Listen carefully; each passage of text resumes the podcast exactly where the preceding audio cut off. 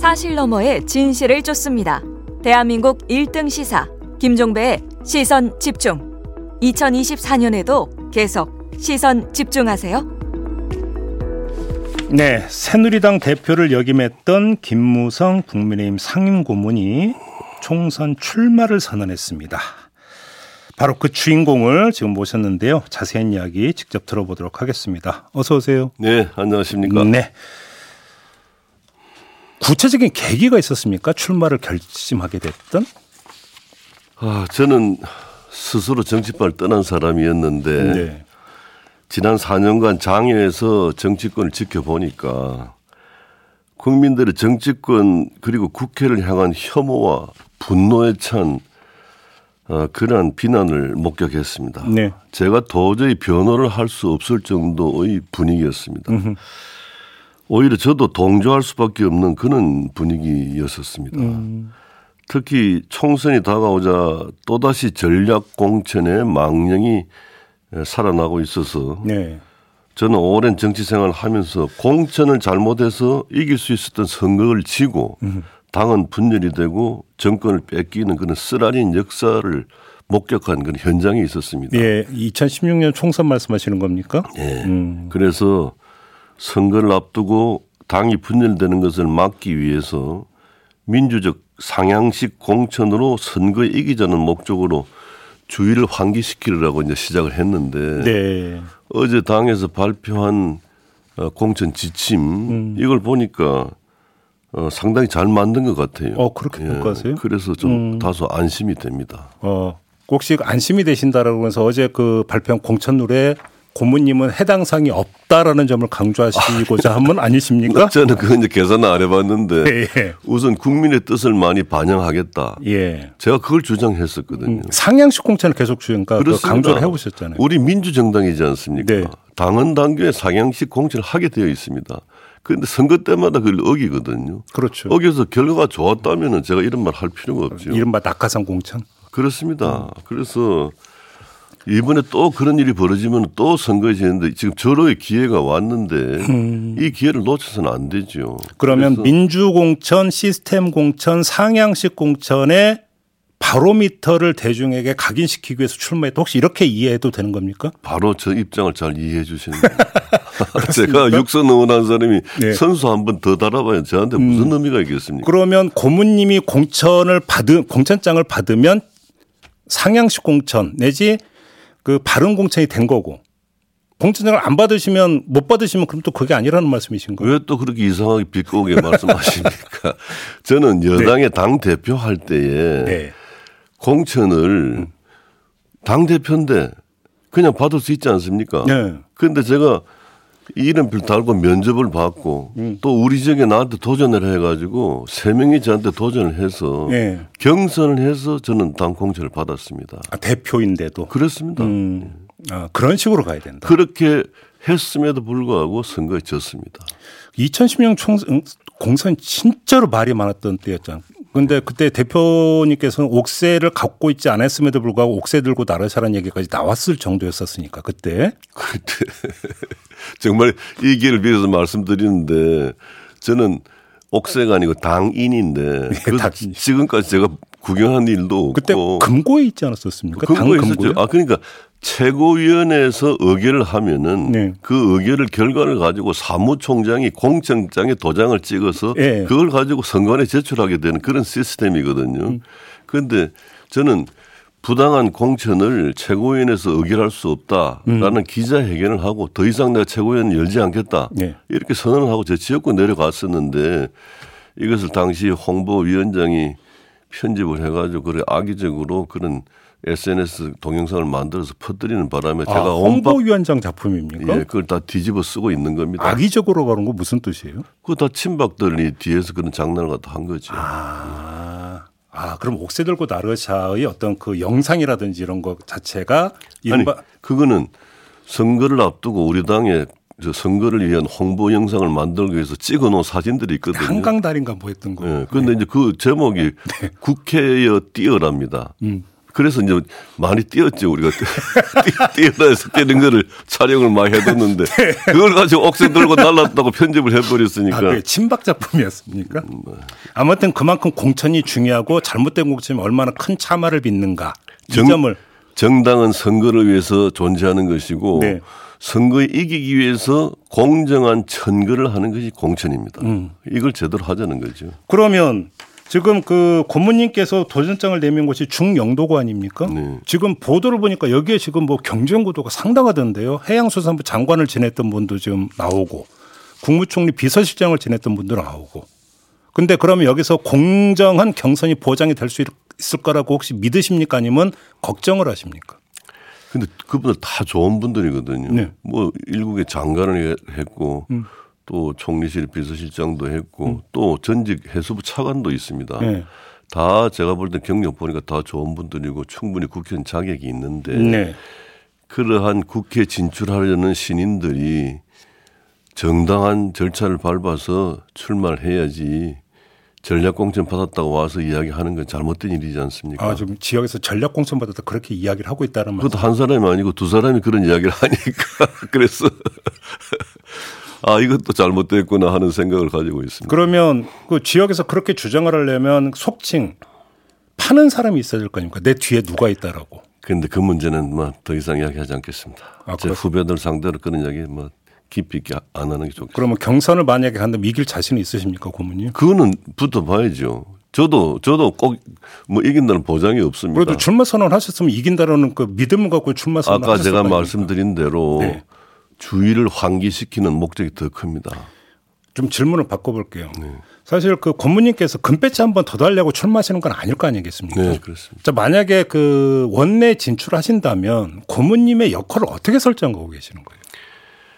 아, 저는 좀 쓴소리, 잔소리 하려고 합니다. 이제 당이 민주적으로 운영돼야 되지. 네. 그 선거 때마다 50%씩 물갈이 해가지고 들어온 정치 신인들이 네. 정치를 더 발전시켰으면 제가 설 자리가 없는 거죠.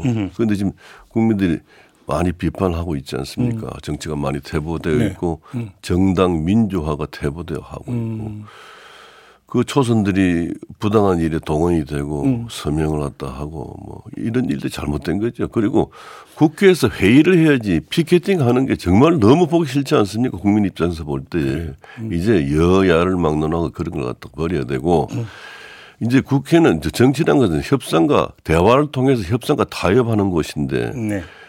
제가 있을 때도 그런 일이 있었습니다만 지금 더 심해져 가지고 상대를 정치의 파트너로 생각하지 않고 죽여야 될 적으로 생각하지 않습니까? 어. 마치 그럼 전쟁하는 것 같아요. 국회에서 보면. 양쪽 모두 그렇게. 양쪽 모두 다 그렇습니다. 그래서, 그래서 이것은 좀 잘못된 일이기 때문에 네. 바로 잡아야 되겠다. 그래서 그걸 제가 타락한 정치라고 지금 표현을 하고 있는데. 대결 정치. 예. 증오 정치로 가고 있다. 그렇습니다.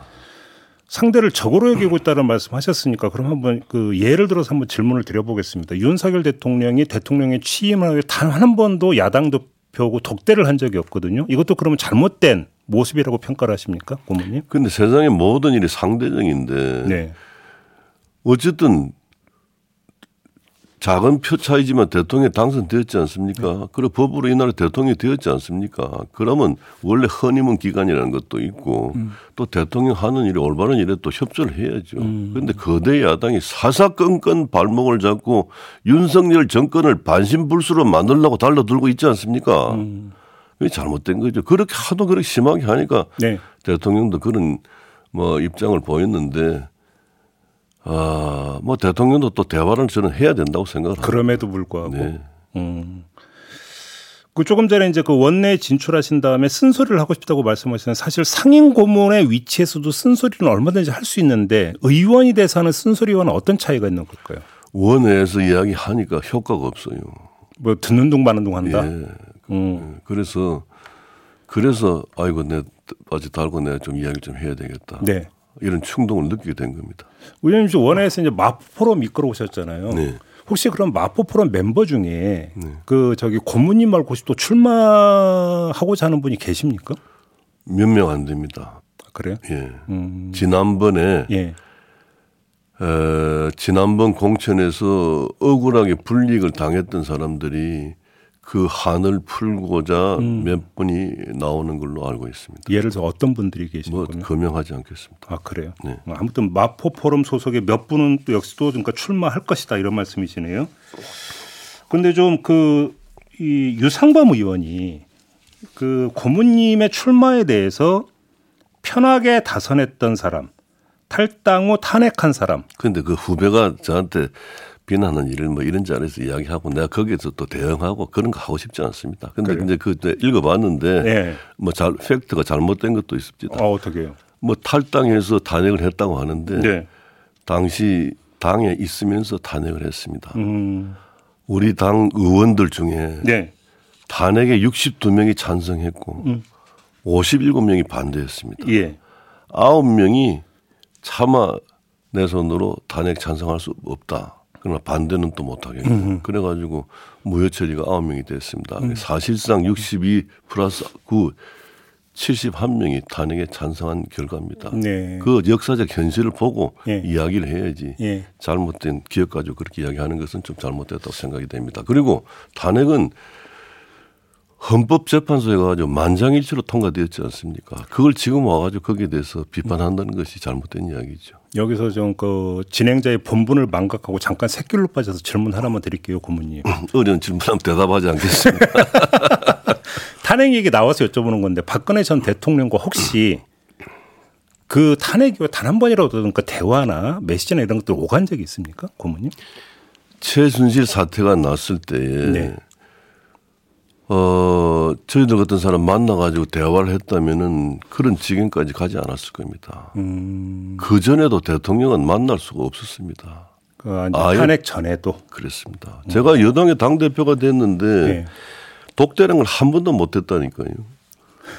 네, 그래요? 예. 음. 욕을 했음에도 불구하고 네. 최근에도 마찬가지입니까? 그렇습니다. 아니, 저는 박근혜 대통령과 화해하고 싶습니다. 음. 아, 그런데 섣불리 그런 제안을 하기가 참 어려운 그런 왜 관계입니다. 왜 그러는지 최근에 이제 한 신문을 통해서 회고록이라고 해야 될까 이제 그걸 계속 이제 그 이야기를 하고 있지 않습니까? 박근혜 전 대통령이 그래서 이제 과거를 돌아보는 어떤 이런 시간을 갖고 있는 것 같아서 혹시 좀 뭔가 좀 달라진 게 있나 싶어 갖고 뭐 여쭤봤는데 달라진 건 별로 없는 거군요. 그런 점이 아니 거기에 대해서 내가 코멘트하고 싶은 생각이 없고. 음. 알겠습니다. 지금 그 윤석열 대통령이나 한동훈 비대위원장에 대해서 정치 경험도 없고 선거 경험도 없다라는 점을 지적을 하신 바가 있습니다. 그것이 당에 어떤 영향을 미친다고 보시는 거예요? 어떻게 평가를 하십니까? 그런데 이제 그거 뭐 선거 경험이 없는 건 사실 아닙니까? 아, 그럼요. 그런데 이제 윤석열 대통령의 국정 운영은 저는 아주 잘하고 있다고 생각을 하고. 아, 그래요? 제가 대통령이 되어도 저는 그대로 했을 겁니다. 음. 다만 개혁이 국민을 불편하게 하기 때문에 또 거대 야당이 국정 방해 행위가 너무 심하기 때문에 여러 가지 어려움을 겪고 있다라고 생각이 됩니다. 네. 또 한동훈 위원장은 국민들의 정치 혁신을 바라는 마음을 잘 반영하고 있다고 저는 생각을 합니다. 네. 다만 이 시점에서 최고의 정치 혁신은 정당 민주주의 실현인 민주적 상향식 공천의 음. 최고의 정치 혁신이라는 것을 한번 강조해서 다시 말씀드립니다. 알겠습니다. 지금 그러면 부산도 이제 그 계속 오가실 거 아닙니까? 그렇습니다. 부산 지역의 판세는 어떻게 읽고 계세요? 부산이 경상도라서 우리 당의 어, 양지로만 생각해서는 안 됩니다. 그 부산을 기반으로 하는 노무현 대통령, 문재인 대통령이 10년을 집권한 그런 지역이지 않습니까? 네네. 그래서 그 조직이 상당합니다. 음. 그리고 어, 한국 전쟁 때 전국 각지에서 많은 분들이 모여 살고 있는 그런 음, 지역이기 그렇죠. 때문에 예, 예. 에, 부산은 결코 호락호락한 지역이 아니고 음. 또 이제 엑스포 유치에 대해서 시민들이 다 되는 걸로 알고 있었다가 부산 시민들 예, 그게 네. 너무 허무하게 에, 안 되니까 거기에 대한 허탈감이 많이 음. 있습니다. 이것을 잘 달래드려야 되는 그런 지역이라고 저는 생각을 합니다. 그러면 지금 국민의힘 입장에서는 낙관할 지역은 아니다 이런 말씀으로 요약이 되겠네요. 예, 다른 지역보다는 상대적으로 좀 좋지만은 예. 어, 조금 그래도 신경을 많이 써야 된다. 예. 중영도 구민들은 고모님 많이 반겨주고 계십니까? 아까도 말씀드렸습니다만은 이 세상 일이라는 게 사랑만이 절대적이고 네. 나머지는 다 상대적입니다. 그래서 저한테 대해서 아. 호평한 사람도 있지만은 예. 또 비판하는 분도 많이 있고 음. 뭐 그걸 다 제가 잘 헤아려 가지고 잘 알겠습니다. 수용을 할 생각입니다. 뭐 그 당 대표까지 지내셨으니까 뭐 판세를 읽는 부분에 대해서는 남다른 해안을 가지고 계실 거라고 믿고요. 전국적 판세는 어떻게 읽고 계세요? 근데 이제 정치의 후정적 상태를 보면은 선거 때마다 지금 저 신당이 생기고 분당 사태가 일어나지 않습니까? 이게 모든 게 공천 싸움입니다. 결국은 예 음. 민주당도 이재명 사당화가 돼 가지고 이낙연 쪽 가까운 사람들을 공천을 배제시키려고 하니까 네. 이런 공천 싸움의 결과로 분당 사태가 일어나는 음. 겁니다. 음. 우리 당에도 유승민, 이준석을 포용해야 된다라고 제가 주장을 하니까 예. 저한테 이, 유승민, 이, 이준석 배우의 김무성이 있다 이렇게 저를 비판을 많이 했거든요. 네. 근데 지금 결과적으로 이준석 때문에 우리가 걱정을 하고 있지 않습니까? 네. 그래서 예. 민주정당이라는 것은 다양한 목소리가 나오고 그게 거기에 토론해가지고 그 토론의 과정을 거쳐가지고 시각을 교정해서 한 목소리를 내는 음. 것이 음. 당인데 음. 좀몇 마디 했다고 해가지고 쳐내고 하는 그런 잘못이 있어서는 안 됩니다. 그래서 현재 지금 그것 때문에 고민하고 있는데 예. 이제 신당이 과연 세를 얻어가지고 성공할 것인가 실패할 것인가 하는 것은 예. 그분들에게 달려 있는 것이 아니라 음. 양 거대 정당이 어떠한 공천을 하느냐 이 결과에 따라 가지고 신당이 성공할 수 있느냐 없느냐가 예. 판단이 되는 겁니다. 뭐 이준석 전 대표야 뭐 어차피 이제 신당 사렸고 정책 거치 정했고 근데 유승민 전 의원은 어떤 선택을 할 거라고 생각하세요? 저는 유승민 의원은 지금 현재 정중동의 자세를 취하고 있는 걸 잘하고 있다고 생각이 되고 예. 저는 유승민 의원은 인재입니다. 음. 아, 그래서 어, 우리 당에서 포용을 해가지고 네. 어, 뭐 수도권에 원하는 자리에 하나 도전할 수 있도록 그런 기회를 주는 것이 어. 저는 좋은 그게 바로 정치라고 생각합니다. 아, 그래요? 혹시 최근에 유승민 전 의원하고 직접 대화는 나눠 보셨어요? 유승민 대화가 잘 안 됩니다. 그것도 무슨 말씀이세요? 그 정도 하겠습니다. 마지막 질문을 이걸로 드리겠습니다. 출마 선언을 하시면서 이유 없는 컷오프, 나이를 이유로 하는 컷오프는 수용할 수 없다면서 저항이라는 단어까지 쓰셨더라고요. 만약에 만약에 이러면 어떻게 저항하시겠다는 말씀이십니까? 그러니까 저는 아까도 말씀드렸습니다. 당 대표 할 때 민주적 절차대로 경선을 해서 공천 받은 사람입니다. 네. 그래서 심사 기준에 제가 컷오프 당할 마땅한 이유가 있으면 컷오프를 시키면 그걸 제가 수용해야죠. 음. 그런데 이제 그걸 마땅한 이유 없이 컷오프를 하게 되면 그거 비민주적이지 않습니까? 그럼 어제 발표한 공천 룰에 따르면 나는 컷오프 대상이 아니다. 지금 이렇게 생각하시는 거죠? 뭐 저는 그렇게 보입니다. 예. 좀더 두고 봐야죠. 예. 그런데 만약에 그럼에도 불구하고 컷오프 당했거나 만약에 그 지역과 전략 공천으로 간다면 고모님을 의도적으로 배제하고자 합니다. 이렇게 간주할 수밖에 저를 없다. 배제하는 것보다 당이 비민주적 길을 가, 고 있지 않습니까? 그건 제가 맡겠다는 겁니다. 맡겠다. 네. 알겠습니다. 뭐 그 결과가 나와봐야 그거는 좀 이야기가 될 수 있는 부분인 것 같고요. 오늘 말씀은 여기까지 들어야 될 것 같습니다. 네. 고맙습니다, 고모님. 네. 고맙습니다. 김무성 국민의힘 상임고문과 함께했습니다. 뉴스의 이면을 파헤치는 삐딱선 정신. 핵심과 디테일이 살아있는 시사의 정석. 여러분은 지금 김종배의 시선 집중을 청취하고 계십니다.